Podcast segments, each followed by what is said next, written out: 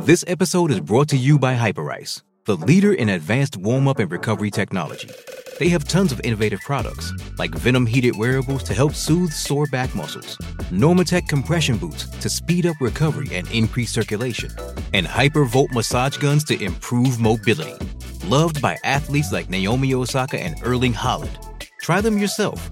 Get 10% off your order with the code MOVE at hyperice.com. Survivor 46 is here, and so is On Fire, the only official Survivor podcast. And we have a twist this season. The winner of Survivor 45, Dee Valladares, will be joining us every week. We're going behind the scenes of the biggest moments, the how and the why things happen, and the strategy and analysis you can only get from someone like me, a Survivor winner. Listen to On Fire, the official Survivor podcast, wherever you get your podcast. It's only a kick, a jump, a block. It's only a serve. It's only a tackle, a run. It's only for the fans. After all, it's only pressure. You got this.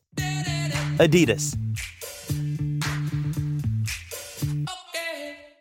Getting engaged is a moment worth cherishing. A one of a kind ring that you design at Blue Nile can help your love sparkle. Just choose your diamond and setting. When you found the one, you'll get it delivered right to your door. Finding the right engagement ring can be nerve wracking. At Blue Nile, you'll have the expert guidance needed and a diamond guarantee that ensures you're getting the highest quality at the best price. Cherish all of life's moments and save up to 30% at BlueNile.com. That's BlueNile.com. This is a Rogue Media Network podcast. This is 365 Sports, powered by Sikkim365.com. Mickey Spagnola, DallasCowboys.com with Craig and Paul, David Smoke, 365 Sports. Mickey, thanks for your time. Uh, would do you think Dan Quinn has lost any luster? And if he doesn't get one of the two remaining jobs, is everything fine with him coming back to Dallas? Yeah, I would uh, think so. Uh, and I don't know about the luster. If the if the playoff game was like his first interview uh, for a head coaching job, I would say it didn't go very well.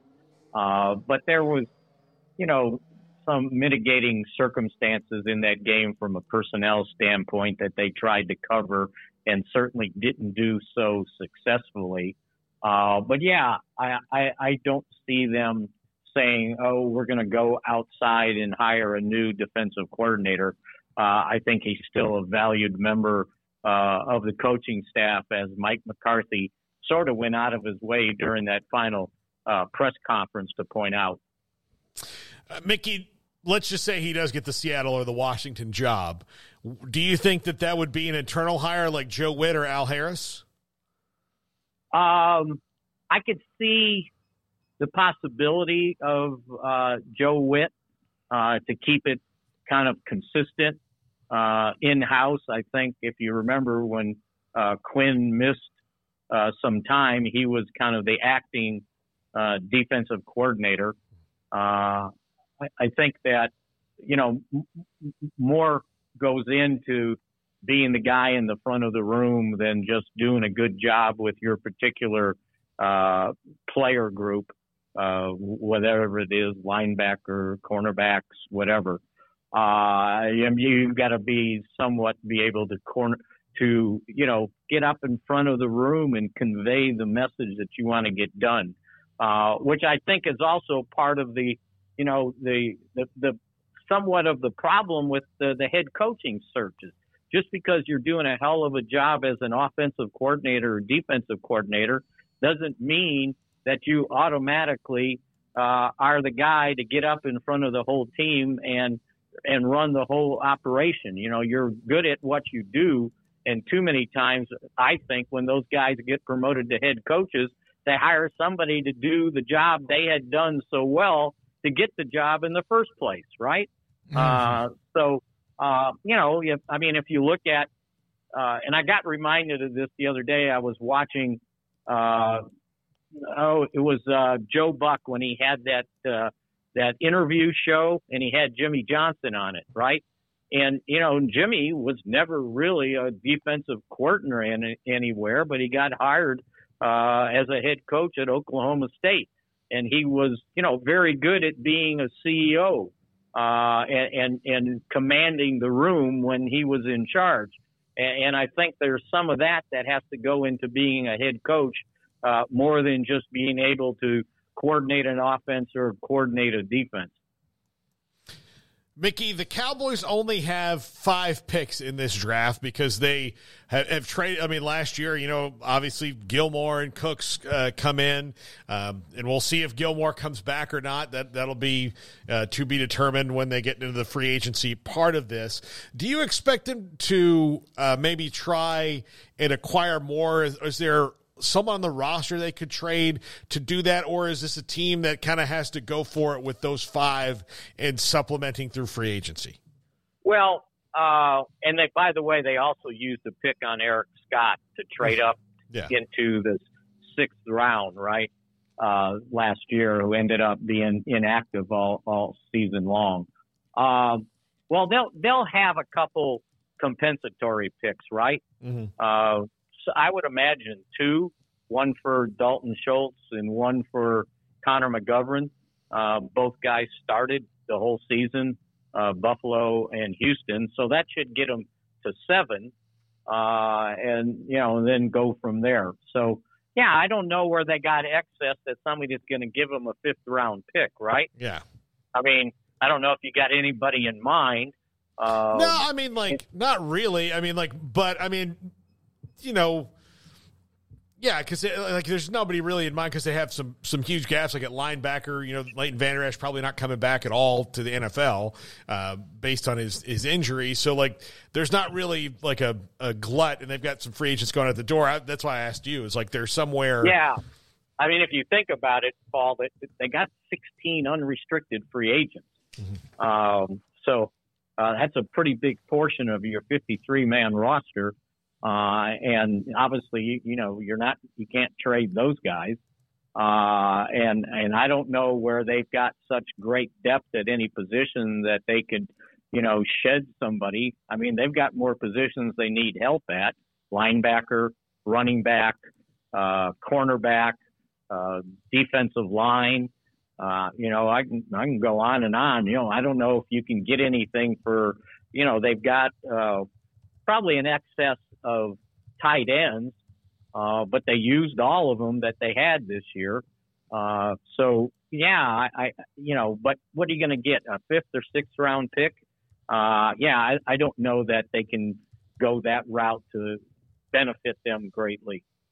Mickey, I know that the franchise has uh, always something circling it. They're very popular, whatever, but Oh my God! You have the Micah Parsons, uh, what brother or whoever, mother, cousin, sister, whoever. What is the deal? Why can't those people just shut up? And I agree with you. And you know what? I I have always maintained that social media is going to be the death of our society, and I think we're getting closer and closer to it. By the way, we're not moving in the other direction people just can't help themselves. They, they, they, they everybody's got to have a, a voice. Everybody's got to have a word. Uh, and, and sometimes it, the, there, there's not a filter there that's needed, uh, before you push the button, right? Uh, and, and, yeah, and it's amazing. And I don't know if that happens anywhere else, but certainly if it happens with the Cowboys, then the rest of the world knows, right? Uh, I was just telling somebody, uh, today, uh, you know, it's like, okay, the Cowboys got beat in the playoffs. Uh, well, you know what? So did Buffalo, and no one's calling for McDermott's head. Uh, no one's saying they need to move on from Josh Allen. He's overpaid. Uh, and they haven't been to the Super Bowl since 1993. Uh, but again, you know, it, it's part of being, you know, the Cowboys. I mean, it's just part of it, and it always will be uh, for better or for worse, uh, you know, that's always the headline that's going to attract attention. So, yeah, I, I, that, that stuff just wears me out when people got to get on X and if I see that one more time, formerly known as you know whatever Prince. how many times do I have to read that? Yeah, right? yeah. Uh, God Almighty! I sound like an old man. Get off my lawn, right? There's nothing wrong with being an old man and asking people to get off your lawn. yeah, the, the- what, what's going to happen to your lawn if you tell them not to? Yeah, they could ruin. it. exactly. Yeah, that's right. Uh, Mickey, do you expect Tony Pollard to be back? I think it's uh, it comes down to market value. Mhm. I think it comes down to you know what other people think uh, he's worth. I I don't know that you know in the situation they're in. I- I'm sure they would like him back, but at what cost? Uh, and and you know another thing is what do you do in the draft? Uh, because uh, I, this Jamar, uh, the the running back from Detroit, Jahmyr Gibbs. Jamar yeah. Gibbs. Jahmyr Gibbs, Yeah. yeah. right? Mhm. Was he a first round pick? He was. He was 12. Mhm. So are, are the days now not numbered to get a running back in the first round? Because he was pretty darn good and had a lot to do with the offensive success uh, that uh, Detroit had. So, uh, you know, Pollard and, and Rico Dowdle are unrestricted free agents. Um, you know, can you afford to lose both? Does anybody want them? Uh, you know, and one of the things that stood out to me watching these playoff games was the ability of some of these running backs, James Cook, another one, uh, their ability to make people miss. And, and, and it kind of occurred to me that Tony Pollard's kind of a straight line runner, uh, not that elusive, very fast, and that's his calling card. Uh, but I don't know that he makes people miss the way some of those guys I saw in these playoff games making people miss. Uh, so, um, yeah, that's that that's one of the things that they're going to have to decide.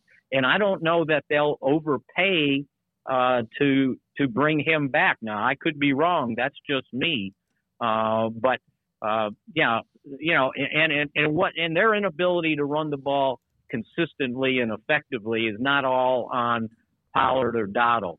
Uh, I think the offensive line somewhat struggled at times uh, run blocking, uh, and and they weren't they they did t- defenses didn't seem worried that if if they let those guys break the line of scrimmage, they were going to the house because it just didn't happen. I think the longest run uh, during the season might have been a Dak scramble or an end around or something like that because I think I don't have it in front of me that Pollard's longest run might have been thirty some yards. Yeah, Uh, he, and had they ex- just he- he was explosive early in his career. and Of course, he wasn't used a lot. Everyone give him the ball more, and that's what happens. But then he does have amazing strength inside, and he seemed like he got a lot of yards after contact when it's a group. You know what I mean by that?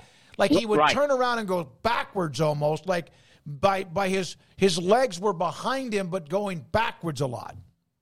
Yeah, and and and, and you're exactly right. And so, uh, you know, I'll still contend they missed Zeke, uh, and certainly could have used him. Um, you know, if he would have played for whatever they thought they could afford. Now, I think they thought they could afford to go without him, but uh, you know, averaging four yards a carry. Uh, basically not going to get it in this league when there's other teams out there four and a half and five. Uh, so that's something's got to improve. They got a lot of things they got to improve. Uh, and, and, and, and most of all, uh, and this is going to be difficult, uh, how they play against teams with winning records, right? They went four and five during the regular season, uh, and, and uh, or four and four of their five losses were to teams with winning records, and then they lost in the playoffs uh, to a team with a winning record. And next year, oh, by the way, 11 of their 17 games are going to be against teams from with winning, records from this last season, and nine of those games will be against teams that were in the playoffs this year. So they went from a relatively easy schedule this year to a much harder schedule next year if we even consider that three of the four teams playing uh, this weekend uh, are on their schedule.